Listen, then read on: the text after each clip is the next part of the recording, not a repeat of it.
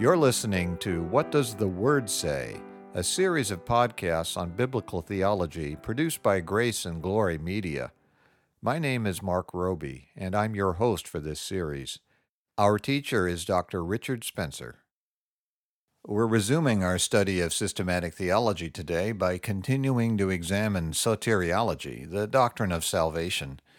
Dr. Spencer, at the end of our session last week, we dealt with the very difficult material in Romans chapter 9, where Paul tells us quite clearly about God's sovereign election of some to be saved and others not to be saved.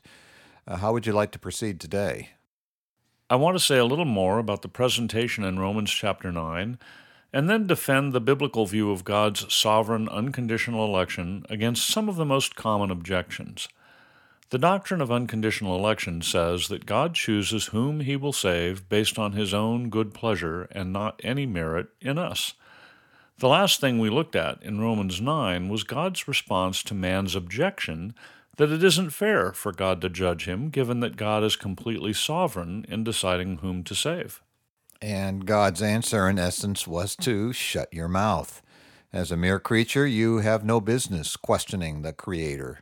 That was the answer. And then Paul went on in Romans 9, verses 21 through 24, to say, quote, Does not the potter have the right to make out of the same lump of clay some pottery for noble purposes and some for common use? What if God, choosing to show his wrath and make his power known, bore with great patience the objects of his wrath, prepared for destruction. What if he did this to make the riches of his glory known to the objects of his mercy, whom he prepared in advance for glory, even us, whom he also called, not only from the Jews, but also from the Gentiles? Those verses are extremely difficult for people to accept. We spoke at length about them recently in session 109. And interested listeners can go to the archive and read or listen to that podcast.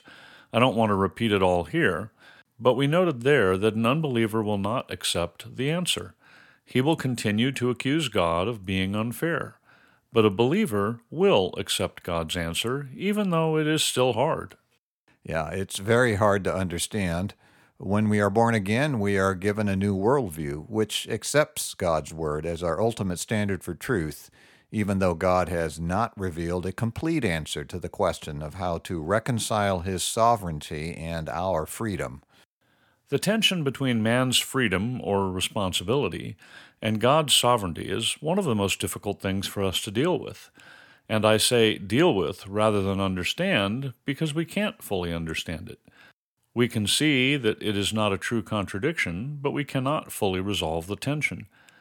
In his commentary on Romans, the Reverend P.G. Matthew wrote that, quote, The point of contention in Romans chapters 9 through 11 is the conflict between the sovereignty of God and human responsibility.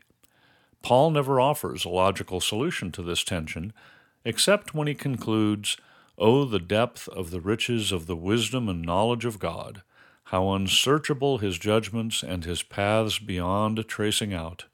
Who has known the mind of the Lord? Or who has been his counselor? Who has ever given to God that God should repay him? For from him and through him and to him are all things. To him be the glory forever. Amen. And that says about all that we as creatures can say in regard to this issue. As we're told in Deuteronomy chapter 29 verse 29, the secret things belong to the Lord our God, but the things revealed belong to us and to our children forever, that we may follow all the words of this law. That's quite true. We cannot fully explain how to reconcile God's sovereignty and man's freedom and responsibility. But we certainly can say a bit more about whether or not the Lutheran and Arminian position avoids this complication. Remember that Lutherans and Arminians claim that every human being has the ability to accept or reject God's offer of salvation. They assume that by doing so they protect God from the charge of being unfair by electing some to salvation while leaving others to pay for their sins in hell. We have already shown that this view is at odds with the biblical teaching, but we can say even more, because even if it were a possible interpretation of the biblical data, it doesn't shield God from man's charge of being unfair. Please explain why not. The 19th century theologian Charles Hodge said it well, so let me quote him. He wrote that, quote, If it be right that God should permit an event to happen, it must be right that he should purpose to permit it, i.e., that he should decree its occurrence. Yeah, that's a very important point and a great way of putting it. If we think we're somehow isolating God from a charge of being unfair for his eternal election by leaving it up to men, we still have to face the problem that, according to the Lutheran and Arminian view, God permits some people to refuse his offer and go to hell. The end result is the same not everyone is saved. So, as Hodge says, if it is right for God to permit such an event, it must also be right if his purpose is to permit it, or we could say if he foreordains it. And Hodge draws a very reasonable conclusion from this observation. We must remember that he refers to the Reformed view of the decree of election as the, quote, Augustinian system, unquote, since it was also the teaching of St. Augustine. Hodge wrote that the Augustinian system, therefore, is nothing but the assumption that God intended in eternity what he actually does in time. And that sounds eminently reasonable. The only logical alternative is that God is no longer sovereign over his creation, which would be a frightening thought. That would be a very frightening thought. We would not be able to trust any of God's promises. And so, as you said, Hodge's conclusion is completely reasonable. He goes on to write that all anti Augustinian systems, which certainly includes Lutheran and Arminian theologies, quote, assume that God is bound to provide salvation for all, to give sufficient grace to all, and to leave the question of salvation and perdition to be determined by each man for himself. The question is not which of these theories is the more agreeable, but which is true. That is a critically important point. We should want to know the truth even if that truth is in some way less agreeable to us. Yes, we certainly should, especially when we take into account the fact that we are finite, sinful creatures. So, what we think of as being agreeable certainly should not be the standard we use.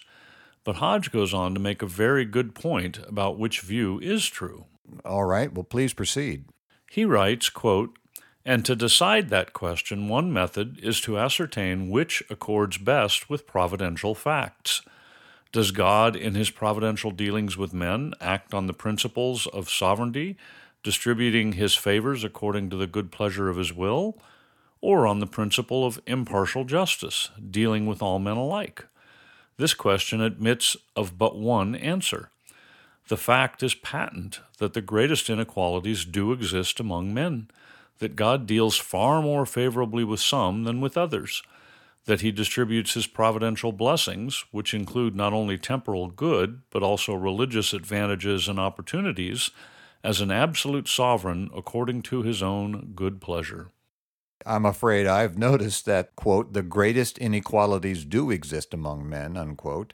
We certainly aren't all equally capable in virtually any endeavor I can think of. No, we aren't. And we need to recognize that God is the one who sovereignly decides what gifts to give to each person. In 1 Corinthians 12, the Apostle Paul addresses the issue of gifts given to different people in the church, and he writes in verse 11 that, quote, All these are the work of one and the same Spirit, and he gives them to each one just as he determines. Unquote.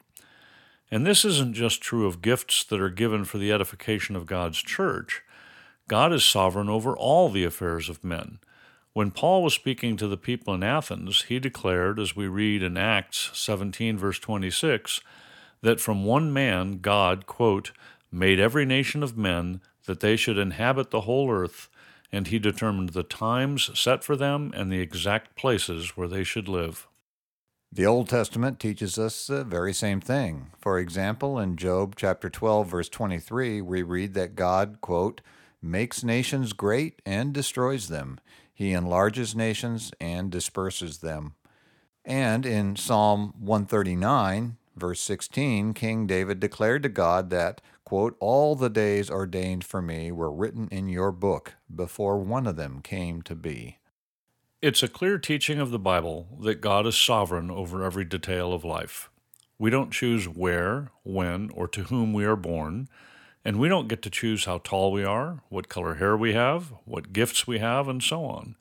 And the flip side of that is that we have no basis for pride if we possess some particular gift, be it intellectual, musical, athletic, or whatever. And we also have no rational basis for thinking that God has been unfair to us if our gifts aren't as great as we would like. God doesn't owe us anything. He never treats anyone unjustly. Do you think there's someone whose gifts are as great as he or she would like? well, I doubt it. I certainly haven't met the person. But let me finish this discussion by stating Hodge's conclusion. He wrote, quote, It is therefore vain to adopt a theory which does not accord with these facts. It is vain for us to deny that God is a sovereign in the distribution of his favors, if in his providence it is undeniable that he acts as a sovereign. Augustinianism accords with these facts of providence, and therefore must be true. It only assumes that God acts in the dispensation of his grace precisely as he acts in the distribution of his other favors. And all anti Augustinian systems, which are founded on the principle that this sovereignty of God is inconsistent with his justice and his parental relation to the children of men, are in obvious conflict with the facts of his providence. That is a very solid logical argument. We should avoid having our theology be inconsistent with known facts. We should avoid holding any theory that contradicts known facts, whether we're talking about theology, physics, chemistry, or whatever. But in every one of these fields, there is a natural tendency to construct theories that are consistent with our own underlying assumptions. And if some of our assumptions are wrong, we're going to come up with wrong theories. And when we see that one of our theories doesn't comport with the facts, it should cause us to go back and reconsider our assumptions. That's a good point. We should seek to gather together all of the available data and then find the theory that best explains all of it. That is no less true in theology than it is in physics and chemistry. But in doing this, we have to realize that we need some ultimate standard for determining truth. And as we've said many times, the ultimate standard of truth for a Christian is the Bible. Hodge wrote, quote, If the office of the theologian, as is so generally admitted, be to take the facts of Scripture as the man of science does those of nature, and found upon them his doctrines, instead of deducing his doctrines from the principles or primary truths of his philosophy, it seems impossible to resist the conclusion that the doctrine of Augustine is the doctrine of the Bible. According to that doctrine, God is an absolute sovereign. He does what seems good in his sight. He sends the truth to one nation and not to another he gives that truth saving power in one mind and not in another. It is of him and not of us that any man is in Christ Jesus and is an heir of eternal life. It's interesting that Hodge notes in that statement that God doesn't send the truth to every nation. In other words, not every human being who has ever lived has heard the gospel. That statement is undeniably true, and it also argues against the standard Lutheran or Arminian position. No one can accept as true a gospel they have never heard, and it's obvious that not everyone in history has heard the gospel.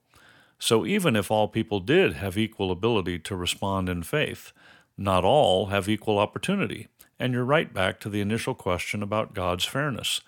We can't let our own idea of fairness overrule what the Bible clearly teaches. There's one final argument that Hodge makes against those who object to the doctrine of unconditional election. What argument's that? he points out that Paul would not have had to provide the answers he does in chapter 9 of the book of Romans if the Lutheran and Arminian position were true. Hodge wrote, quote, What appearance of injustice could there have been had Paul taught that God elects those whom he foresees will repent and believe, and because of that foresight? It is only because he clearly asserts the sovereignty of God that the objections have any place. Yeah, that's a fantastic point. Paul's asking and answering the question about fairness makes no sense if the Lutheran and Arminian understanding is correct. The bottom line is that we may think that fairness requires God to give all of us the same ability to accept or reject his gospel offer, but our thinking that does not make it so. And perhaps there are good reasons for not giving us all the same ability. Well, in fact, I would say that there are. We have shown before that because of our total depravity, if God didn't do anything, no one would choose to believe, and we would all be condemned. Our natures are initially at enmity with God and cannot choose Him. But on the other hand, if God changes our nature so that we love Him, which is what happens when we're born again, then we are guaranteed to choose Him.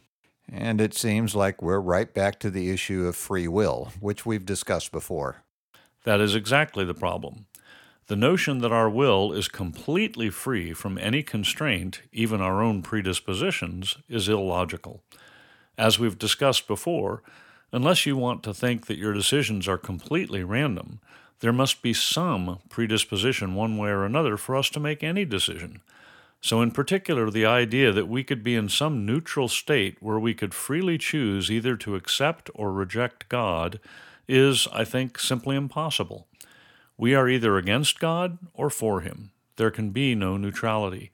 And in fact, I would argue that if someone was neutral, that would be sinful. How could you not love the perfect God? How could you be neutral toward your Creator?